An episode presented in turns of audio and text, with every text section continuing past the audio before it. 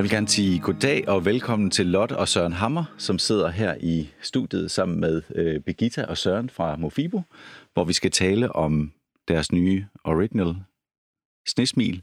Og måske skal vi lige starte med, Lot og Søren, at I præsenterer jer selv ganske kort.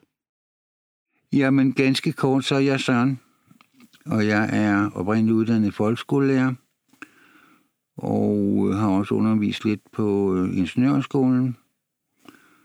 Og så har jeg skrevet i en, de 12 år, og så er jeg omgængelig, sådan set ret flink. Det synes vi bestemt også.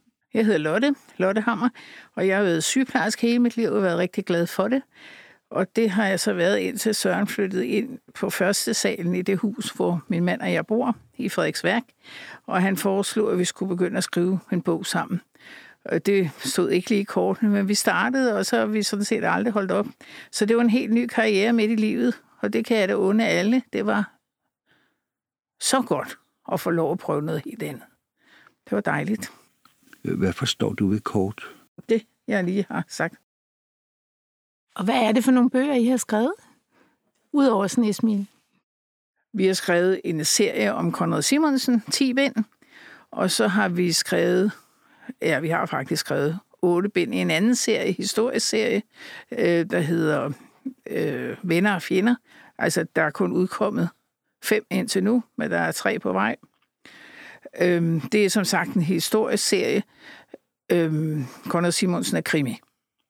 Og så har vi skrevet en enkelt, sådan en enkeltstående bog, der hedder Rosa. Skønlitterær? Det er de sgu da alle sammen. Nej, det er krimier, det, det går ikke at kalde det det. Det er også skønlitteratur i min verden. Rosa? Ja. Rosa er en god bog. Og, og her i dag er vi her faktisk et, øh, netop i grænselandet mellem krimi og skønlitteratur, fordi at Snesmil er jo et stort historisk drama øh, med en krimihistorie indeni. Måske skal vi starte med at sige lidt om, øh, hvad Snesmil er for en bog. Den foregår i Berlin under 2. verdenskrig, og kan I fortælle lidt mere om den, så folk forstår rammen, vi kommer til at tale indenfor? Det vil vi gerne, ikke? jo, jo, det vil vi gerne. Øh, altså, Snesmil er i virkeligheden en, en, en anderledes bog, fordi det, jeg, for mig at se, er det en skønlitterær bog. Øh, men det er også en krimi. Og det er også en kærlighedshistorie. Og det er også... Ja, der er også en masse historie i det, fordi den, er handlet, den foregår i Berlin under 2. verdenskrig. Så det er i virkeligheden en, en, en cocktail, kan man sige. Det handler om en, øh, en mand, øh, der er betjent, som gradvist gennem romanen stort set mister alt og alligevel bliver han ved og ved at forfølge en drabsag, hvor der er en kvinde, der er blevet slået ihjel. Og det gør han i et samfund, der har slået bogstaveligt talt millioner ihjel. Så på en eller anden måde bliver han både den normale og den i situationen unormale. Det var ret dybt sagt, synes jeg. Synes det var ret dybt sagt, ja. ja det er også en ret dyb bog, faktisk. Ja, jeg har også øvet mig det. Ja. Øhm, og jeg synes, det der er øh, det bemærkelsesværdige ved den her øh, historie, den er anderledes. Det er, at man bliver transporteret tilbage i tiden, øh, og den her gang til Berlin og ser øh, krigen udvikle sig fra et øh, tysk perspektiv. Øhm,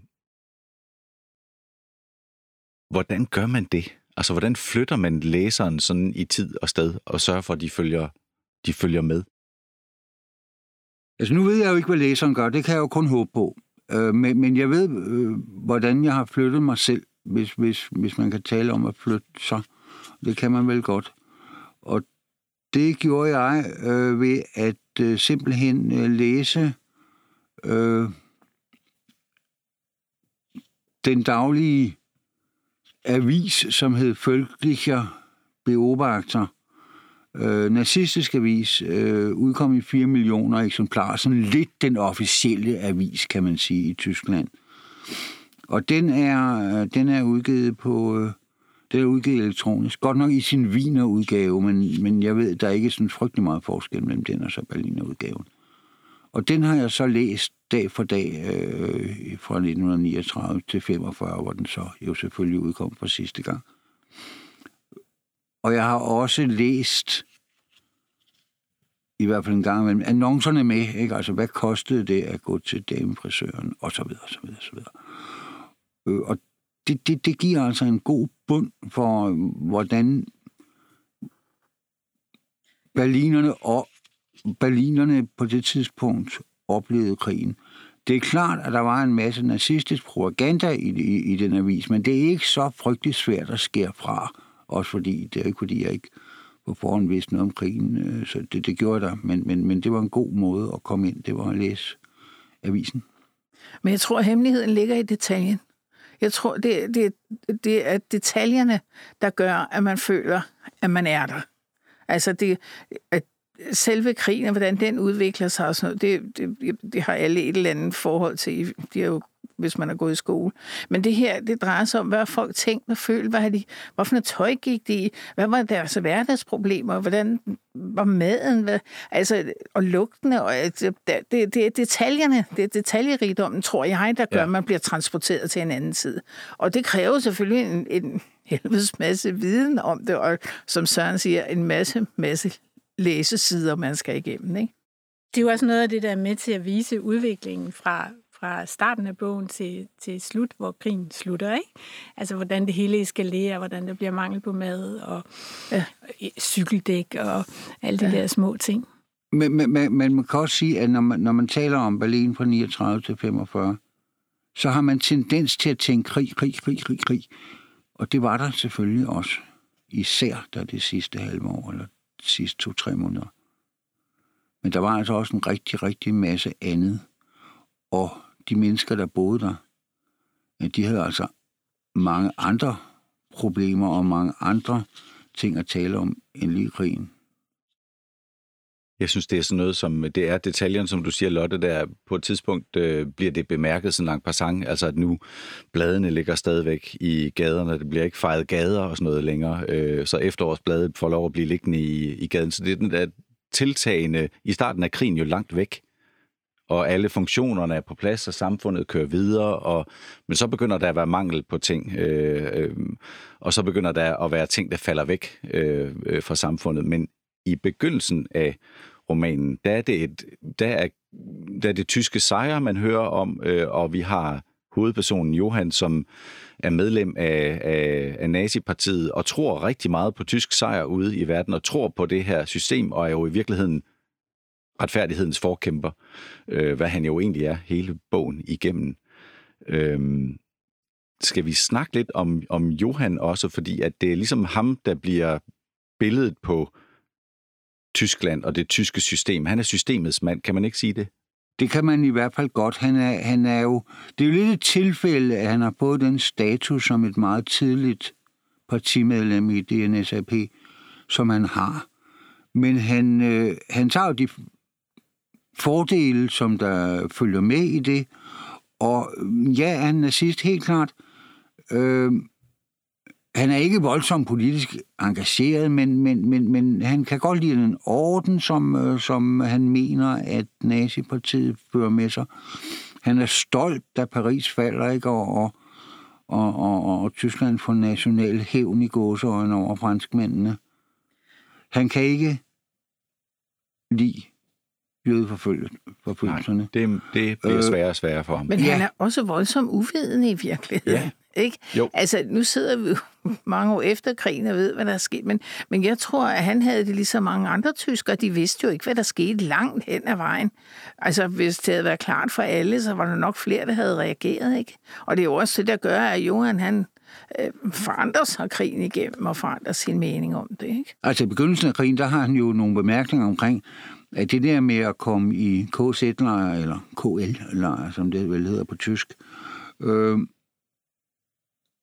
altså ingen har, har jo taget skade af lidt frisk luft og noget hårdt arbejde. Det, det er ligesom hans holdning og, og ærlige mening omkring det.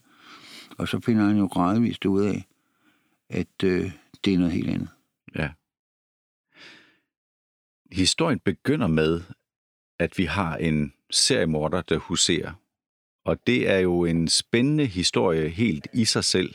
en Paul Ogorsov, udtales det måske. Ogorsov. Ogorsov. Øh, hvad kan I fortælle om ham? Er han en øh, karakter, I har fundet på, eller er han fra virkeligheden? Han er i allerhøjeste grad virkelig. Han, han levede og huserede der på det tidspunkt. Men han er, vi, vi snakkede lige om ham i toget på vej herind, at han var i virkeligheden en uinteressant mand.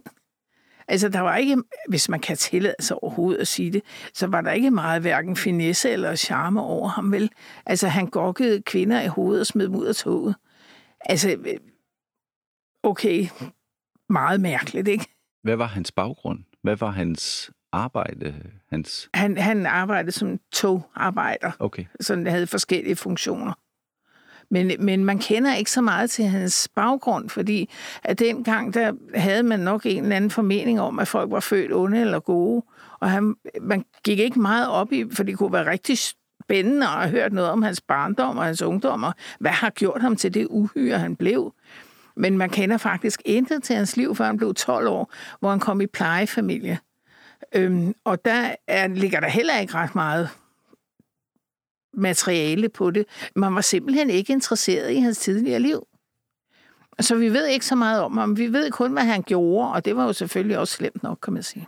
Men, men, men altså, han er virkelig en syg roe, skal man lige sige. Det er helt klart. Øh, øh, og han slog otte kvinder ihjel.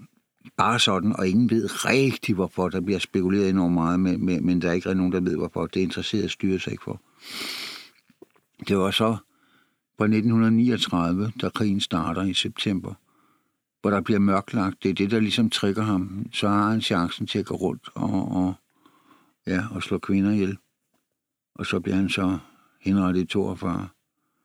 Men der er, det er en kæmpemæssig, enorm intensiv jagt, der er på ham. Det ligger Kribo ned, altså kriminalpolitiet i Berlin, i lang tid.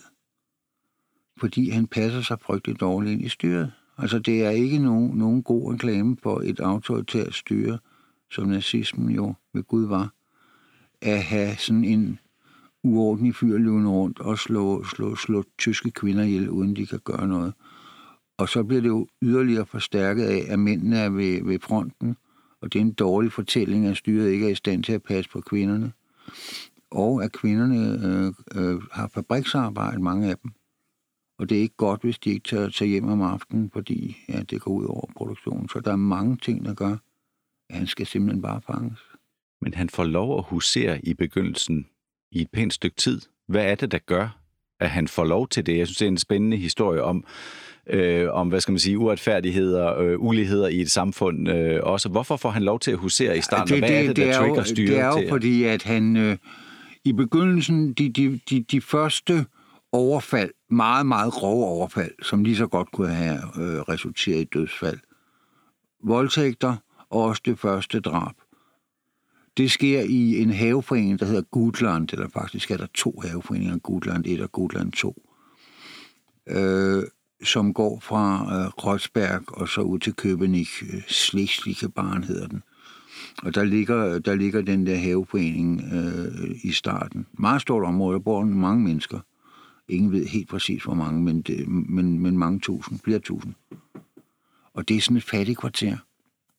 Og så bliver der smadret en kvinde der, og en til, og til sidst bliver der slået en ihjel. Og selvfølgelig er det noget, Kribo interesserer sig for. Men så er det heller ikke værre, fordi, og ja, altså, færdige folk slår hinanden ihjel, and so what? Det er først, da han begynder at slå kvinder ihjel i S-toget og smed dem ud på banelægemet, er offentligheden og Kribo rigtig bliver interesseret, fordi nu er de lige pludselig passagerer i Deutsche Bahn, og den der Deutsche Bahn, den er man altså virkelig meget, meget stolt af, og det går ikke, at passagererne de bliver slået ihjel der. Og så på et senere tidspunkt finder kriminalpolitiet ud af, jamen det er en og samme mand, altså ham, der løb rundt i haveforeningen, og ham, der, der, der, der huserede i S-toget, det er den samme. Og det viste sig så at være rigtigt. Men i begyndelsen, der var det kun fattige folk, han, han, han, han ramte, og det var til at leve med. Ja. Men der har jo været skrevet meget om mange forskellige seriemordere, men Ogosov har aldrig rigtig været hvad skal vi sige, kendt, i hvert fald ikke for mig. Jeg spurgte Søren i toget, hvor han egentlig kom på ham fra. Hvor, hvor fandt du egentlig ud af, at han har eksisteret? Jeg tror, jeg er ikke sikker, men jeg tror nok, det var et eller andet øh, af de der kulørte historiske blade, jeg engang... Øh, altså, jeg vidste det i mange år. Ja. Øh, det jeg på et tidspunkt har læst det ved at gætte på. Nå. Så, men jeg synes først, at han blev interessant, da det gik op for mig, at det var mørklægningen. Altså, det var jo den ja. der millionby, der boede, boede 4-5 millioner mennesker. Og lige pludselig fra den ene dag til den anden, så ravede de rundt. De kunne ikke se en skid. Øh, og der, var, altså, der blev slået langt flere mennesker ihjel ved trafikuheld, end, end Gosso, han, øh, han slog ihjel, fordi de, de, de kunne ikke se noget, og de skulle ligesom vende sig til, hvordan de kunne være i den der, i den der mørklægning. Og i haveforeningen var det selvfølgelig endnu værre, fordi der, ja, der var helt mørkt. Så han har fået alle mulige gode øh, muligheder for at liste sig ind på, på kvinder. Og han startede sin karriere med at, at liste rundt, og så lysmænd i øjnene med en lygte. Så blev de jo enormt forskrækket. Det har åbenbart hisset ham op i starten. Men så blev det så værre og værre, ikke? Det er sådan en rigtig øh, seriemorder... Øh Ja, det er sådan efter bogen, ikke? Han ja, starter i det små, bogen. og så... Altså, øh, vi lavede sådan en, øh, en podcast om den danske seriemorder, altså Ammermanden, øh, som begynder på samme måde med det der at have kontrol over et andet menneske, ja. og være inde i deres, øh, deres lejlighed og stå og se på den, mens de sover, ikke? Øh, den der følelse af kontrol, som så eskalerer over i... Men det er, også, det, det er nok rigtigt nok, måske. Fordi det er lidt efterrationaliseringer, at han har gjort det, det er der garanteret også mange teenage-drenge, der har gjort for sjov ikke med deres lygter. Øh, fordi de blev nødt til at have et eller andet, sådan, de lige kunne tænde en gang imellem for, for at komme frem. Det har han sgu ikke været den eneste, der har gjort. Men, men fordi han er blevet beskrevet primært rigtig mange år efter, hvor han er blevet læst ind i det her seriemorderbegreb. Dengang havde man ikke seriemorderbegreb overhovedet. Det, det fandt sig, at man blev kaldt massemorder. Så, så, så, så, så bliver der også ligesom læst en, en følge ind, og et eller andet, der bliver bygget op, og måske er det rigtigt. Men vi har ikke nogen beviser på det.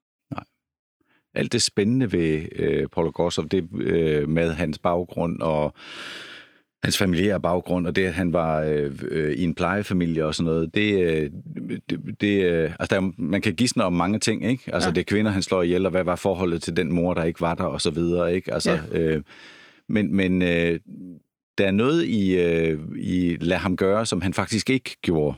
Øh, og det er ligesom blevet afsættet for den her roman. Spoiler alert. Og grunden til, at den hedder Snesmil. Hvorfor hedder bogen Snesmil? Den hedder Snesmil, fordi at der, der, ja, der, der kommer et, et kvindemor, en ung kvinde, der bliver myrdet og fundet på, på banelæmet, og man tror så i starten, at det er øh, endnu et offer for Ogosov. Men hun hedder Snesmil, eller bliver kaldt Snesmil, fordi at det har sneet en lille smule. Og så øhm, er læberne været det, der sidst blev koldt, da hun var død. Så det, sneen er sådan smeltet rundt omkring læberne, så man ser kun lige læberne, og sådan lidt et halvsmil, og ellers resten er sådan dækket lidt af sne. Derfor hedder hun Snesmil. Det er en morbid Mona Lisa ja. i krimiudgave, ja, jeg lavede her. Øh, det er rigtigt, og, og, og så, så vi har givet Paul og Gossov et niende offer. Men Kribo ved meget hurtigt, at det rent faktisk ikke er Gossovs offer. Det er bare opportunt, hvis man lader som om, at det er det. Hvad skete der med øh, Paul Gossov i virkeligheden? Han røg i fængslet og kom under faldøksen. Og Simpelthen det, en økse? Guillotine. Ja, guillotine, ja, ja. ja. Hovedet, hovedet blev kappet. Øh, og det skete rigtig hurtigt efter, han blev dømt. Han blev dømt, og kun to-tre dage efter blev han henrettet, fordi styret gerne ville af med ham. Han var skide pinlig for styret. Så pinlig. Og, og så var der meget... i det hele taget øh, større straf for ting, der foregik under mørklægningen. Det var en af de love, der var. At det er sådan en slags corona-lovgivning, de har. Ja, ja, det er rigtigt. Præcis. Altså, han, han, han, havde jo nok, han var jo nok blevet, blevet øh, dømt alligevel til døden. Det, det må vi gå ud fra. Der var ikke den store tilgivelse over for seksualmordere i, i Hitlers Tyskland. Hvilket vel var meget rimeligt. ja, det. Øh, men, men øh, hvad hedder det... Øh, de havde de der love, der sagde, at hvis man begik en forbrydelse under ly af mørklægningen, så ville det øh, automatisk medføre en dødsstraf. Og det gjorde det ikke hver gang, men det gjorde det i nogle tilfælde. Og der var mennesker, der blev halshugget for cykelteori. Altså sådan helt bogstaveligt. Så, så det, det, hvis man skulle stjæle en cykel, så skulle du gøre det i dagslys. Jeg tænker, at øh, altså Paul Gosser var jo ikke den eneste historiske, ægte historiske person, som optræder i, øh, i Snesmil. Øh, men føler jo nærmest med Johan her, at vi, mm, som selvfølgelig er en, en, en fiktion, men han bliver ligesom, øh, I har plantet ham et sted ind i det tyske samfund, som har givet jer mulighed for at halv digte og halv lave fra virkeligheden øh, et, et snit ind i den tyske virkelighed under, under 2. verdenskrig. Hvilke andre historiske personer har I været optaget af her under, under Snesmil? Altså, der er, jo, der er jo to mennesker, som er historiske personer, som optræder i, i bogen. Ikke som med nogen kæmpe rolle, men de er faktisk med og, og, og har også nogle, nogle replikker og også nogle ting der, og, og interagerer med, med, med vores hovedpersoner. Og det gør vi ellers normalt ikke. Normalt så, så, så blander vi ikke de ting sammen. Der har vi gjort nogle tal her. Den ene, det er uh, hein, uh, Heinrich, Heine, Heinrich hvad er han hedder? Heidrich. Heidrich. Heidrich, ja, undskyld. Heidrich. Øh, og, øh, og den anden er den anden er Martin Bormann. Og der må man sige om den begge to, at hvis man ligesom skulle tage en liste på, 10, på de 10 personer, der betød mest, der var mest magtfulde i, øh, i Tyskland i, ja faktisk i, på 33 til 45, så var de nok begge to kommet med på listen. Ah, ikke efter han var død, Heidrich, men, men, men, men, øh, men ellers så... Så det er meget, meget magtfulde mennesker, vi har med at gøre der. Men den måde, de ligesom er med i bogen på, er ren fiktion. Altså, vi har ikke nogen baggrund for øh, deres personlighed. Jeg vil ikke sige, at vi har gjort Martin Bormann tiltalende, men han er dog en person, som Johansen nogenlunde stoler på, og i realiteten var han vist nok sådan personligt et ret dumt svin. Udover at han selvfølgelig var det i sin måde at agere på, og alle de øh, vanvittige politiske ting, han gjorde. Ja. Det, det, det siger sig selv. Og det samme med Heidrich. Øh, han var vist mere tiltalende, men altså, vi har ingen belæg for, hvordan de, de var personlige, og der har vi bare sådan ligesom skrevet den ind i bogen, som vi nu har haft lyst til. Ja. Heidegger er en ret skræmmende karakter, øh, også i bogen, vil jeg sige, fordi han både er ekstremt beleven og øh, øh, i virkeligheden har alle de der, har ekstremt magtfuld selvfølgelig øh, samtidig, men, men jo øh, kyn, et kynisk menneske.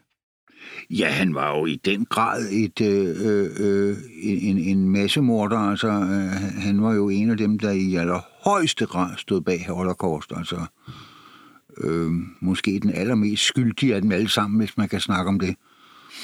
Det er ham, der er, øh, der, der er, øh, der er ham, der, der, der er ansvarlig for at gennemføre det, den konference, der hedder Vannesee-konferencen efter det sted, hvor den blev holdt. Så, hvor, hvor man øh, aftalte og planlagde øh, at slå øh, at slå jøder ihjel i udryddelseslejre i Polen, og det, det var ham. Altså det, øh, så, så ja, det vil Gud have mig skyldig, så det vil noget. Men som person var han ærbeleven, det, det, det kan du nok godt sige. De, de, de siger også, at han var meget, meget kold, og sådan, han bliver også ofte beskrevet som manden med stenhjerte, eller manden med jern, jernhjerte, eller sådan et eller andet i den stil. Og mange mennesker var bange for ham, men, øh, men på mange måder øh, kunne, kunne han også begå sig, vil jeg sige, og han havde også nogle interesser. Han, han fløj blandt andet øh, også i kamp, og det var en alt for gammel til sig, og så Himmler, hans chef, måtte gå Som ind og pilot. sige... Ja, ja. Himmler og hans chef måtte gå ind og forbyde ham det simpelthen, ja. fordi det gik ikke. Men øh, så, så man kan godt sige, at han havde nogle personlige egenskaber, som godt kunne beskrives i positive vinkler. Men det hjælper jo selvfølgelig ikke noget som helst i forhold til alt det, modbydelige svineri, han, han, han gjorde. Der er en fantastisk scene med ham og Johan, som er sådan Godfather-agtig, synes jeg, hvor man mærker det der lille Johan, der i begyndelsen af bogen bliver kaldt til møde hos Heidrich. Øh, og der bliver serveret et eller andet øh, for dem, muligvis bare vand, eller er det te, eller hvad er det, Birgitte? Jeg kan ikke helt huske det. Det kan jeg, Nej, det er vand. Det er vand, Det er vand, ja. øh, men hvor han jo bare har Johan i sin, i sin magt på alle måder, og ikke bare Johan, men også Johans øh, kone og hans søn, som skal sendes ud, i, som er soldater, som skal sendes ud til fronten et eller andet sted, og som Johan selvfølgelig gerne vil passe på. Så, så øh, det, det er nogle formidable modstandere, det er et, et formidabelt magtspil, I har placeret jeres hovedperson ind i. Altså, øh,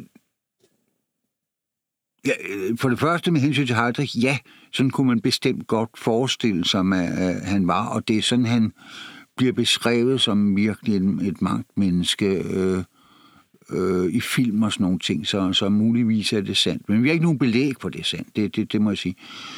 Øh, Johan forstår på en eller anden måde alligevel at gebære sig. Han snor sig ligesom i det der sådan, samfund, uden selv at lade sig rive med og være... Han er jo egentlig ikke noget ondsindet magtmenneske, Johan, men han kan, han kan godt begå Han kan sig i spille til det der hierarki. Ja. Øh, han formår altid at, at lande på benene, men er han bange for Heidrich? Ja, for fanden, og det kan jeg godt forstå, det vil jeg også være. Gudskelov, så blev han jo kløkket i 1943, ikke? Så, i et attentat. Ja, i Ja. et andet sat, yes, i Prag. Øhm, Jeg synes, vi, vi, nu har vi snakket meget om det. Jeg synes også, vi skal snakke om noget andet, som jeg synes er en væsentlig del af bogen, og det er Augusta.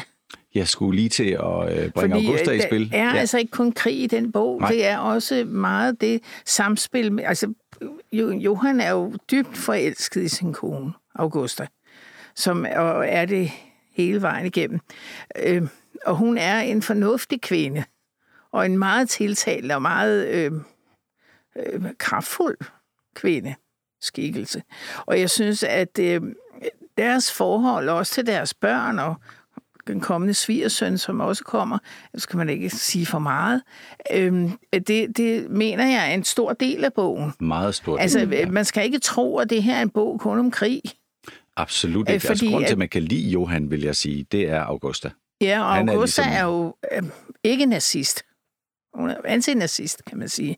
Øh, og det giver jo også øh, Johan lidt kamp, i hvert fald i starten, hvor han så langsomt glider over til hendes parti, om jeg så må sige.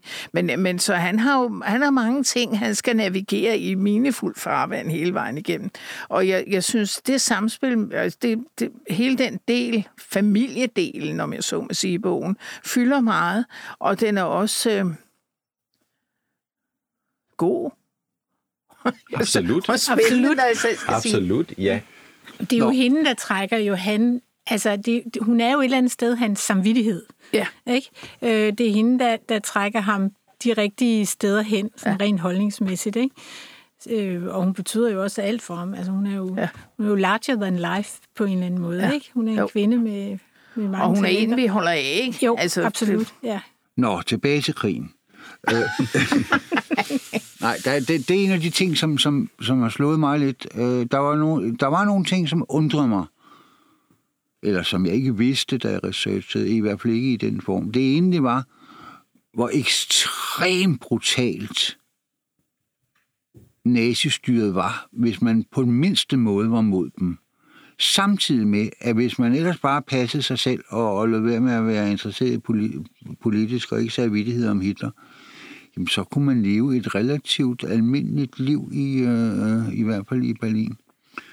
Øh, så, så på den måde er det, er det sådan sort-hvidt, ikke? Altså, hvis man, man skulle ikke være mod nazisterne. Det var godt nok usundt. Men indrettede man sig, så øh, var det et eller andet sted. Ikke nogen dårlige byer at bo i. Det var ikke som, når man taler om Warszawa eller andre byer østpå, som virkelig var udsat for terror. En anden ting, der undrede mig, det var, eller ikke undrede mig, men det skal man bare have med.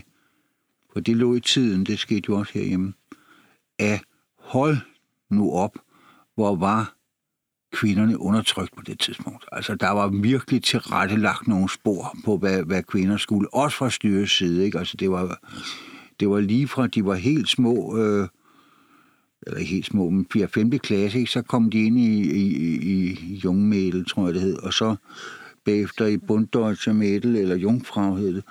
Og der lærte de bare at være mødre og, øh, og, og gøre mænd tilpas. Øh, det var det, der var formålet med, med, med, med deres liv, og de havde godt nok ikke rigtig ret meget mulighed for at gøre sig gældende i nogen som helst beslutninger overhovedet. De var jo også, de blev jo også ligefrem brugt til, til avls kvinder, kan man sige. Der var jo et helt program for det. Lebensborn-projektet mm. hed det, ja. Det var Himmlers øh, opfindelse, hvor, hvor mm, der skulle fødes, fødes nogle flere øh, tyske børn, ikke? Og jeg vil så sige, de fleste af de børn, der kom til Tyskland i forhold til Lebensborn-projektet, de blev kidnappet i Polen. Altså så, men, men, men så var der også en del af dem, der, der råt og brutalt blev afledt på, på, på, på, på, på tyske øh, piger, som godt nok skulle melde sig frivillige, og så kom de til SS-bal, indtil de nu blev gravide, øh, sådan så fire gange om året. Og, og, og så kunne de bestemme, om de ville beholde barnet eller adoptere det væk. Og en stor del af, de, af dem, de tog så til Norge, Bergen, for at øh, føde deres børn. Hvorfor til Bergen? Ja, fordi det, der, der var åbenbart nogle forbindelser til det der Lebensborn-projekt, så det ja. fungerede godt, og så var Norge langt væk. Så der var ikke nogen, der ligesom tænkte, børn uden for ægteskab. Øh, men det, det var sådan at føle det dødsmål. Ja. Der blev født flere børn i Norge, og så er tyske kvinder, end der blev i Tyskland. Men jeg, jeg synes i det hele taget, det er, altså øh, Lotte har helt ret i, at grund til, at man overhovedet kan holde ud og være i, i det her sted og i den her tid, øh, det er Augusta og familien udenom, øh, udenom Johan. Men det er også det spændende er, at, at den her tid bliver levende for en. Altså, at bogen er den der tidsmaskine, der bringer dig tilbage til det her. For første gang får du lov, i hvert fald i mit tilfælde, øh, får man lov til at opleve den tyske virkelighed set indefra. Vi er vant til at se tyskerne som fjenden altid.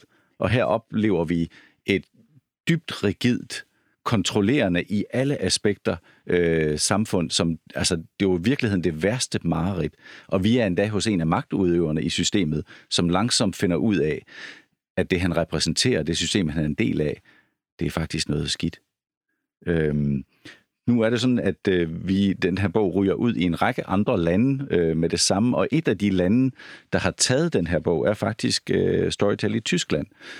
Øh, det er, blev vi faktisk lidt overrasket over. Tror I, at man i Tyskland er i gang med, og øh, er man nået et sted hen, hvor man kan tage det her selvbillede ind nu, øh, og forholde sig til historier som det her? Altså nu har Lotte jo boet i mange år i Tyskland, så det kan jo være, det må være dig, der, der svarer på det, Lotte. Jeg har ikke boet i mange år i Tyskland, men jeg har boet i Du har ovenikøbet tyske venner. Ja, ja. Du ved øh, godt, det var dem, der startede krigen, ikke? Han er så sjov. Ja. Øh, nej, jeg synes, for jeg har faktisk kommet i Tyskland i rigtig mange år. Og jeg har altid haft en fornemmelse af, også mine forældre kom der også, jeg havde nogle pennevenner i Tyskland, og så mine forældre kørte mig derned. Og jeg har, øh, fra jeg var helt lille, mærket den der spænding, der i virkeligheden var, da faren til den her pige, jeg kendte, hun, han fortalte, at han var så glad for Norge. Han havde jo været der under krigen, og så blev der sådan meget tavs ved bordet. Ikke? Det, det var sådan der, det, der var nogle spændinger omkring det, og jeg, jeg har meget oplevet, at det har været, det er ar på tysk sjæl, altså. Det er virkelig, virkelig. Og det er, det er blevet så stor del af deres selvforståelse og deres, altså de bærer rundt på de, den her, de her aber, ikke? Altså de, det, men jeg, jeg synes, det er blevet anderledes. Mm. Jeg synes, det har forandret sig det, det, igennem de 40 år, 50 år, jeg har kommet der. Altså er det blevet anderledes. Og nu tror jeg, at de unge nu, som jeg også, fordi min datter har boet i Tyskland i Berlin et stykke tid. Og de unge mennesker, jeg kender nu fra, fra Tyskland, har det helt anderledes.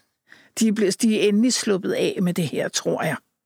Så derfor tror jeg, at det, det er nu, nu er det godt. At man kan forholde sig til det. Ja. Og, og jeg tror, at de også kan klare og, og, og få den del af historien med at tænke lidt mere... Øhm, øh, jeg ved ikke, hvad det er grundlæggende, måske sådan lidt mere optimistisk på det. Og ikke kun en, det er ikke kun er en sort byrde, de bærer rundt på, men det er noget historie, der også kan forklares. Der er mange ting. i det. Det, det smukke ved det her, det er, at altså, man siger, det er jo ikke sådan, at øh, man tager noget skyld væk fra tyskerne, men det er heller ikke sådan, at at den her historie læser en masse skyld over på den. Nej. Den gør det muligt at forstå det Ja, her samfund indenfra, og det er faktisk det helt vilde ved den. Men jeg tror, det har taget en lang årrække at nå dertil, men Ja. jeg tror, de er der nu. Ja. De skal Men- jo generationer væk fra det. Altså, Ja. ja, det, det, Men, det er jo men, men man naturligt. må, må samtidig sige, at, øh, og det er jo sket inden for de sidste 10 år, at der er jo blevet udgivet nogle tyske film, som virkelig er unikke, virkelig gode film ikke, omkring den periode. Og det kan de jo lave i dag. Det kunne de jo ikke før. Altså, jeg tænker på Eine Frau in Berlin, for eksempel, eller Unsere Mütter, Unsere Väter. Øh, øh, der er, nu kan jeg ikke huske, hvad den hedder, den der med, Hitlers sidste dage på bunkerne i Berlin. Ja, Den er- det hvad, også er den- fantastisk. Hvad er det nu, den hedder? Nu har jeg glemt det. Der er Sondergang. Ja. Lige nøjagtigt. Øh, og til en vis grad også Babylon Berlin, selvom jeg godt ved, at den ligger før, øh, før 1933. Den ligger i det, Babylon Berlin ligger i det, som Augusta egentlig. Det er nemlig rigtigt. Dengang. Berlin var et stort horehus. Men, Ja. øh, men, men, men, men der har de jo altså lavet noget, både noget litteratur, men jeg har højst også nogle film, som virkelig er værd at se, ikke? og som jo ikke på nogen måde har berøringsangst øh, med, med, med, med krigen overhovedet. Men det er jo, altså det vilde ved en historie som Snesmil, det er for mig set, altså i dag er Netflix og HBO og biograferne fyldt, fyldt med de her store dystopiske øh, dramaer, som er sat i et eller andet ikke eksisterende univers. Det er vildt fascinerende, det er, at det her, den her kæmpe dystopiske fortælling, øh, og opleve den indenfra, øh, som man gør i Snesmil, det, det slår jo alt. Altså, og det er, at de har puttet alt det her research øh, ind i den undervejs. Altså, hvordan har det været at researche det her til det her, og finde balancen imellem fiktion og, og research? Altså tak for de pæne ord. Det Ja, vi kan også godt lide dig. Men det er jo det, der gør, at den er virkelig og saftig og kraftig, altså at man, at man føler sig hensat og det der flere anmeldelserne i, øh, i, øh, i appen, som også, hvor folk de skriver, altså at de føler, at de i de sidste scener går rundt på gaden i Berlin, ikke? Øh, og russerne er på vej rundt om hjørnet. Altså, jeg synes, man bliver klog på den rent... Altså, det er en bog, man bliver klog af, både faktuelt... Altså, der er rigtig mange ting, som jeg ikke vidste noget om. Ja. Øh, men man bliver også klog på den sådan rent øh, følelsesmæssigt. Altså, det er jo, man kan jo leve sig ind i, hvordan det har været at være borger i det land på den tid, ikke? Øh, og der er jo nogle paralleller til samfund. Jeg er glad for, at du ikke at du siger det på den måde, fordi er der en ting, vi ikke har lyst til at være, så er det belærende. Altså, det er ikke en, hverken en historiebog, eller en, vi skal ikke fortælle folk, hvad de skal, Nej. øh, hvad de skal lære eller ikke lære. Det, det, det skal gerne glide sammen med historien. Det er jo det, der er... Og det er jo det, det gør. Altså, Men, men, men du spørger ja. Søren om, hvordan man sikrer balancen mellem research og så, øh, og så selve historien. Det kan godt være svært nogle gange også, fordi vi kan jo begge to godt lade skrive mere med af researchen, fordi du kan jo blive videre og videre og videre videre research, og det bliver videre og videre og videre at være spændende. Så på et tidspunkt er man nødsaget til at lukke af og sige, nu, øh, nu, nu gider vi ikke research det her punkt mere, fordi øh, nu er det nok. Og så, øh, og så begynder at skrive så godt omkring det, det, man nu har fundet ud af så godt som muligt. Og på sin vis handler det lidt om disciplin, altså noget med at sige, jamen nu, nu vil jeg ikke sidde og se film mere, nu, nu, nu gider jeg ikke læse mere, eller det gør jeg nok, men altså, det, det kan ikke blive ved slut her, og så, øh, og så, så må jeg også skrive om det så godt. Og så skal det bindes op får- om mine karakterer ja, nu. Ja, lige præcis. Gør sig lidt umage med Ja. skriveprocessen, hvis Ja. det er, at researchen måske, jeg vil ikke sige mangler noget, men, men måske er sådan meget øh, bre- bredt funderet. Men jeg vil sige, at øh, det er ingen hemmelighed, at Søren han ved ufattelig meget om 2. verdenskrig, og har virkelig vel altid gjort det. Eller, Ikke som helt lille. Nej, men, men du har jo altid været lidt mærkelig. Det er der ingen, der gør. Så han har altid interesseret sig meget for det. Så han har en kæmpe grundviden. Og jeg vil sige, at øh, 2. verdenskrig har aldrig været det, der interesserede mig mest i hele verden. Og hvis jeg skulle starte med at lave det, jamen, så blev jeg jo aldrig færdig med researchen. Der blev aldrig en bog færdig, fordi jeg har slet ikke den grundviden. Nej. Øh, så, som, ligger, øh, som, som kan gøre, at vi kan magte og lave det, Et det finere projekt research, om Ja. så må sige. Men har den research-del ikke også påvirket jer? Altså har den, har den ført jer nye steder hen i forhold til handlingen og karaktererne i bogen? Ja, øh, jeg vil lige indskyde, at, at, at nu bliver jeg ligesom udråbt som en anden øh, ekspert på Tyskland under krigen. Altså nu har jeg jo arbejdet i flere forskellige omgange sammen med historikere. Og de ved bare rigtig, rigtig, rigtig meget mere, end jeg gør. Altså det, det, det, det skal vi lige have med. Øh, Der sidder mennesker og bruger hele deres liv på at læse om det her, eller ikke bare hele deres liv på at læse om det her, der bruger det hele deres liv på at læse om en lille del af det her. Ja. Men det er heller ikke en historiebog, det Nej, her. det ved jeg godt, og det roman. siger jeg heller ikke, det er. Ja. Men, men, men, du, men jeg har rigtig meget at lære rigtig mange steder nogle gange og tænkt, mm, var det sådan, ikke? Og øh, ja, jeg har lige fået dag om en af vores bøger på Venner og Fjender, hvor vi, lige- hvor vi lige har, hvor lige har fået tilbagemelding fra historikeren. Og der ser jeg der nogle gange på røde og siger, åh nej, hvor hvor fanden vidste du ikke det? Eller nej, hvor pinligt, eller, eller var det sådan, eller staves det på den måde, eller et eller andet. Masser af gange. Ja. Nå, øh, jamen, var der, er der noget, der kom, kom bag på mig? Ja, der var en ting, som jeg virkelig var overrasket over. Og det var, at jamen Hitler han starter jo så sin krig i 1939. Ingen, der er ingen rigtig i Berlin, der sådan er vildt begejstret for det. Der, der, der er Første verdenskrig øh, for tæt på. Nu snakker jeg sgu krig igen, ikke? Nå. Men reelt har han simpelthen ikke mænd nok til det. Altså, hvis man går lidt tilbage, så er det de små årgange under fastlandsspæringen og alt det her, så det er ikke særlig godt. Og han breder sig ud over, jeg ved ikke hvad, og har kæmpe afstand i Rusland. Og han, kan, han har ikke soldater nok. Men- Og hvad gør han så? Jamen, så, så bliver det nødsaget til at tage øh, tyskere fra hjemmefronten, der ellers er i fabrikkerne og andre steder, og så flytter de den øh, til, til, til typisk til Rusland. Et eller andet sted, så kæmper de der i et par måneder. Så råber, råber de op på fabrikkerne, jamen nu, vi kan, ikke, vi kan ikke lave dine bomber, vi kan ikke lave det ene, vi kan ikke lave det andet, de der ikke. Og så rører de hjem igen. Og for rigtig mange mennesker, så var det krigen, det var en lang flytten frem og tilbage fra front og til hjemmefront, og fra front og til hjemmefront, fordi der var alt for meget brød og alt for lidt smør. Og så, øh, så stred det øh, jo mod den nazistiske ideologi, hvis man overhovedet kan tale om ideologi, det, det er jeg lidt i tvivl om. Det er fordi, det er så er sammenblandet og rodet. Men, men det der, de ville jo ikke have kvinderne ind på arbejdsmarkedet sådan reelt og rigtigt og massivt. Øh, måske lidt fabriksarbejde hister her, men det var jo det. Hvor- Hvorimod at mange andre lande, de, de, de, de langt mere gjorde brug af, af kvinder, både i hæren, men også som arbejdskraft. Det kunne tyskerne ikke rigtig finde ud af. Til gengæld så hævde de en masse polakker ind. Ja, øh, ja, jamen, de gjorde alt for ligesom at få det til at, og, og også en um, primært polakker, men også en række, række franskmænd, plus alle dem, de, de kom i, i, øh, i lejre, som blev brugt som slavearbejde. Men alt i alt, så manglede der skulle stadigvæk mænd. Altså, det, det, det... Der var ikke mænd nu.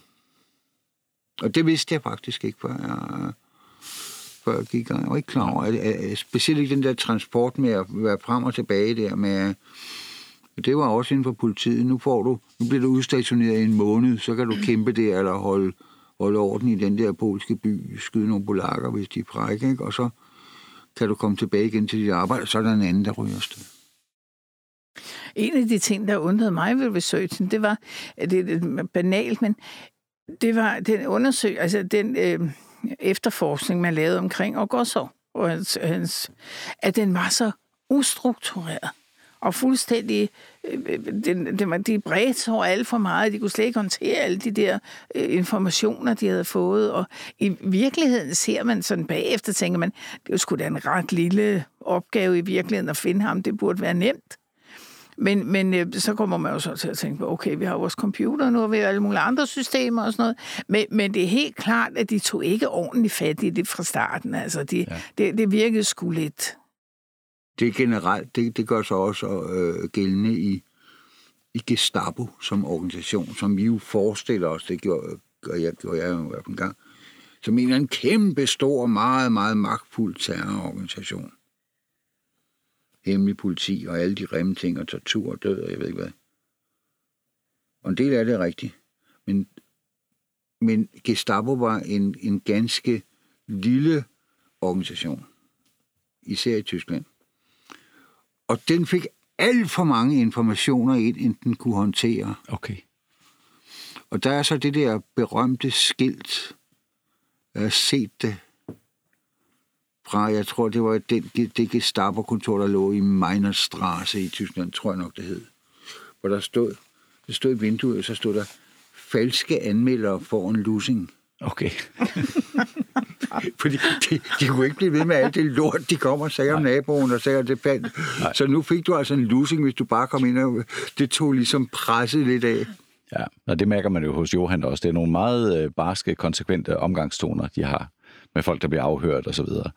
Trusler, der fyrer, og altså, det er et, et meget barsk regime, som Johan er en del af. Det er rigtigt, ja. Men Kribo men... er jo samtidig et, øh, et system. Øh, Kribo i, i, i Tyskland var jo ikke Gestapo. Altså, de nej, nej, torterede nej. ikke folk eller noget. De skulle altså, de skulle helst, eller ikke helst, de skulle have beviser for, for, for, og så skulle de få en dommer, og så skulle de dømme, og så videre. Så altså, Kribo har mindet mere om det danske kriminalpoliti på det tidspunkt, end det har mindet om Gestapo. Det har sikkert mm. også været forholdsvis brutalt, ja. Ja, men, men der er forskel mellem at blive torteret og slået ihjel, og så... Øh, Absolut. Ja. Og så holde den ene dag med afhøringer efter den anden, ligesom man jo også gør i dansk øh, kriminal efterforskning, ikke? Ja. Altså i stedet for at sætte strøm til dem. Så, så det, det er trods alt mere Human. acceptable metode, ja. ikke? Jo, jo. Nu skal vi jo ikke, det er jo rigtig svært, for man har lyst til at komme til at afsløre noget om, øh, om snismil. Øh, og det kan vi jo ikke, så vi kan jo ikke rigtig snakke. Selvfølgelig ved alle, hvordan slutningen på krigen den er, men den, de ved jo ikke, hvordan slutningen er for karakteren. Tyskerne den. blev nummer to. Ja, det gjorde de. Øh, men øh, vi ved jo altså, at i Barsel, nogen overlever ud af det her, øh, og Tyskland kommer ud på den anden side.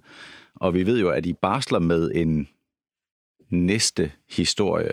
Øh, det er en serie, skal vi lige Det er sige, jo ikke? en serie, det første bind i en serie. Og det er en ja. afsluttet, øh, og, og man kan sige, at det næste, der kommer, det bliver noget, noget helt nyt, men kan I sige en lille smule om, hvor, hvordan I vil fortsætte på det her? Vi har en forløbig titel på nummer to. Det er da en start. Det er da en rigtig god start. Om den bliver ved at være den titel, det ved vi ikke. Den hedder Pigen for Liberty.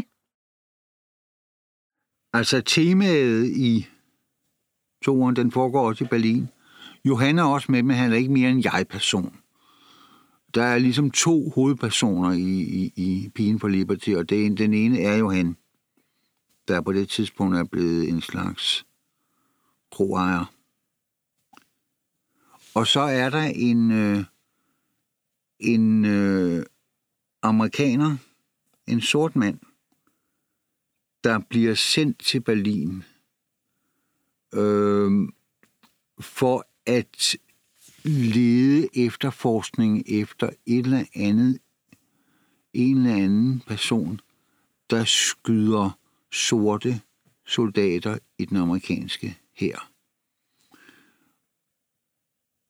Og det tema, eller et af de temaer, vi gerne vil tage fat på her, det er, hvordan var det egentlig at være sort i den her amerikanske, og nu laver jeg gåseøjne, frihedsher, som det jo bestemt også var. Men det er også et samfund med Jim Crow øh, øh, og, og en, en ret brutal øh, undertvingelse af, af, af sorte mennesker, også i herren. Og der er nogle temaer der, vi gerne vil, vil have øh, udfoldet, og Johan og, og Logan Tillerson, som han hedder ham her, vores, vores øh, ven fra USA, de danner så et eller andet makkerpar for, for at løse den her sådan, øh, gåde, fordi det er ikke godt, at han løber rundt der og skyder skyder øh, sorte mennesker i Berlin. Og den kommer til at... Altså, sætningen er Berlin 45 til 8, 49.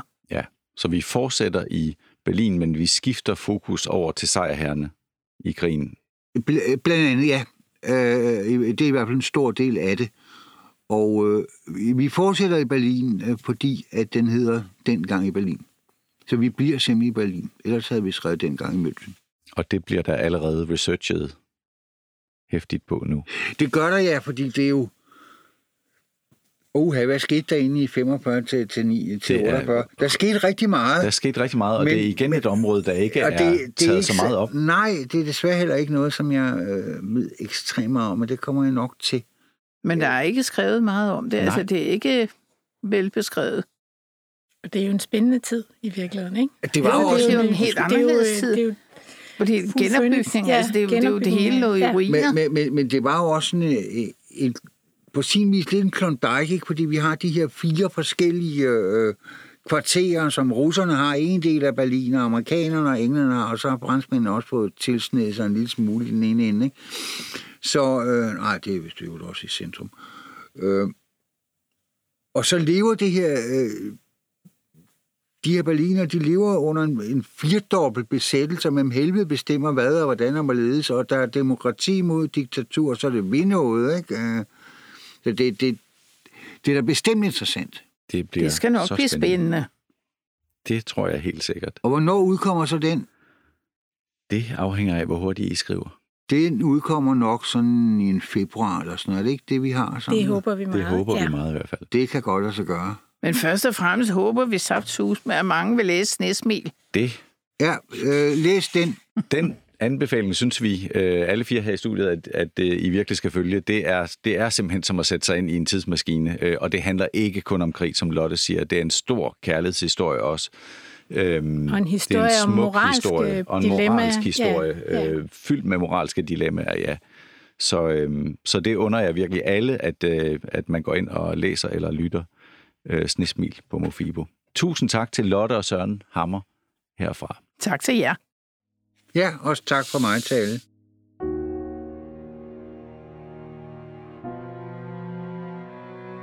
Få 45 dages gratis adgang til tusindvis af spændende og medrivende lydbøger hos Danmarks største streamingtjeneste, Mofibo. Gå ind på hjemmesiden mofibo.com og brug koden SNESMIL. Tilbuddet gælder kun nye kunder.